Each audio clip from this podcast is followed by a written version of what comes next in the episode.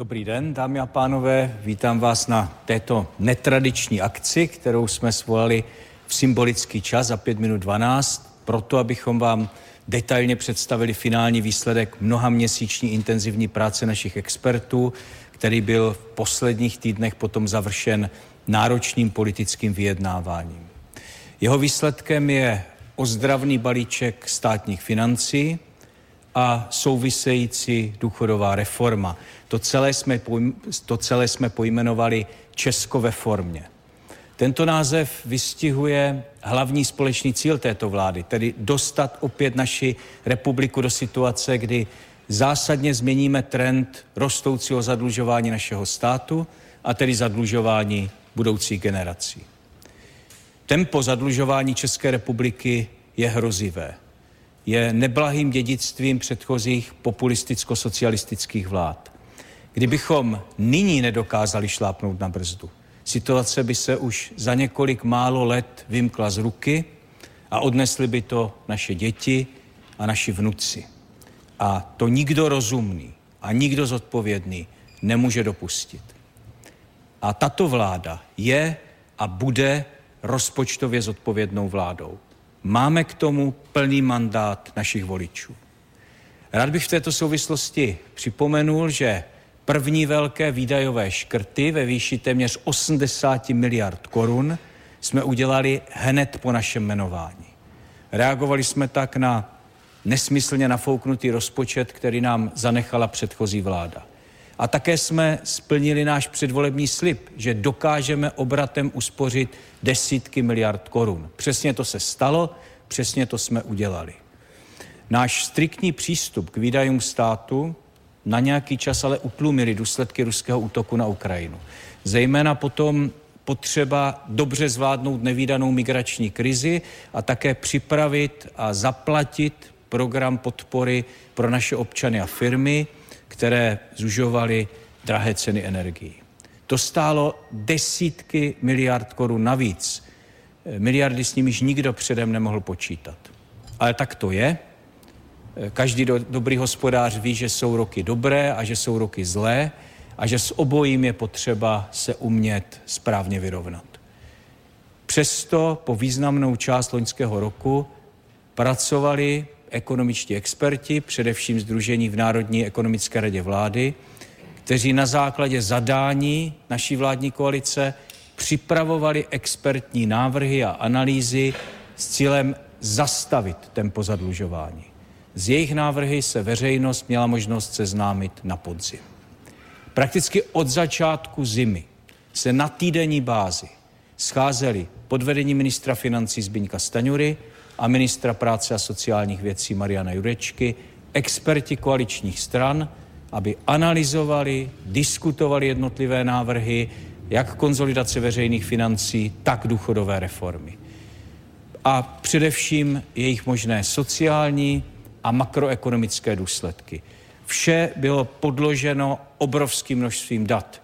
Ostatně sami víte, že část těchto analytických podkladů občas unikla na veřejnost a byla mírně interpretována jako konkrétní návrhy té či oné instituce nebo toho či onoho politika. Já to všechno zdůrazňuji proto, aby bylo zcela zřejmé, že dnes prezentované závěry nejsou nějakým nahodilým výsledkem rychlých politických debat. Tato vláda si svůj úkol velmi tvrdě odpracovala a já za to všem zúčastněným z tohoto místa také děkuji. Jsme reprezentanti demokratických politických stran. Nejsme ani technokraté a nejsme ani populisté.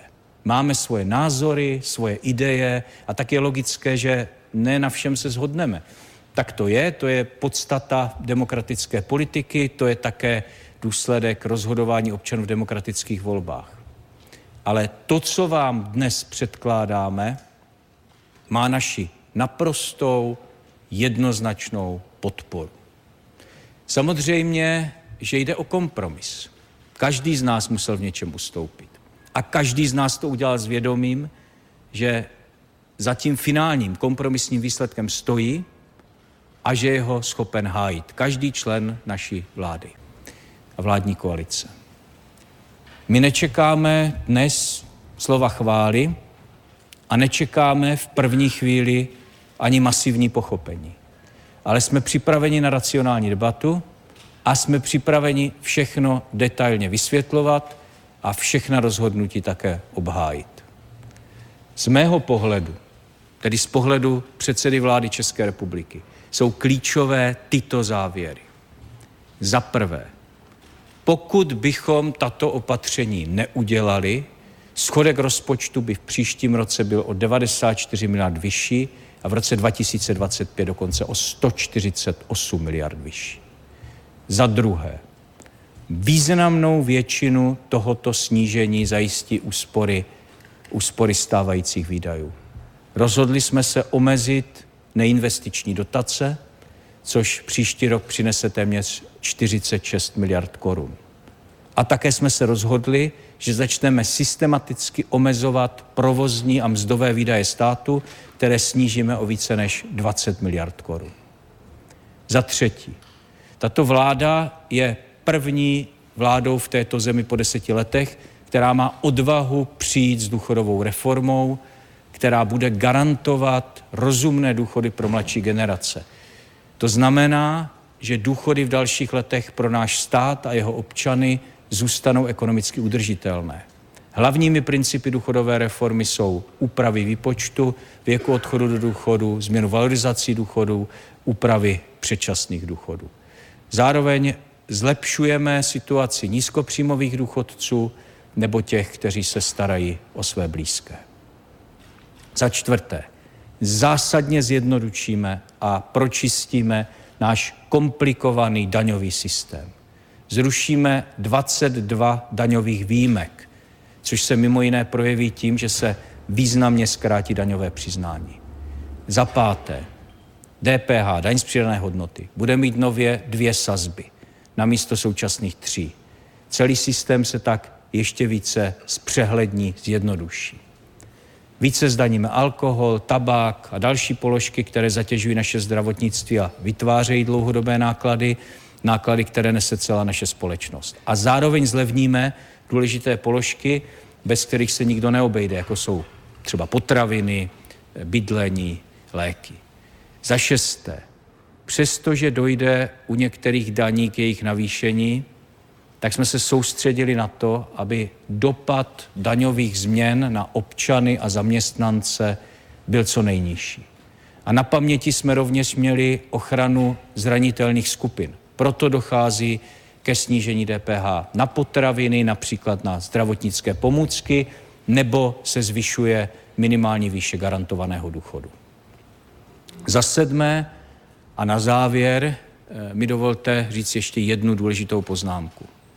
Z té široké veřejné debaty, která se vede v posledních týdnech, tak víte, že se v ní objevuje celá řada komentátorů s různými, často i radikálními postoji. Na jedné straně doporučují ostrou tušku a škrtat všechno bez ohledu na dopady, eh, které by to mělo na lidi a firmy.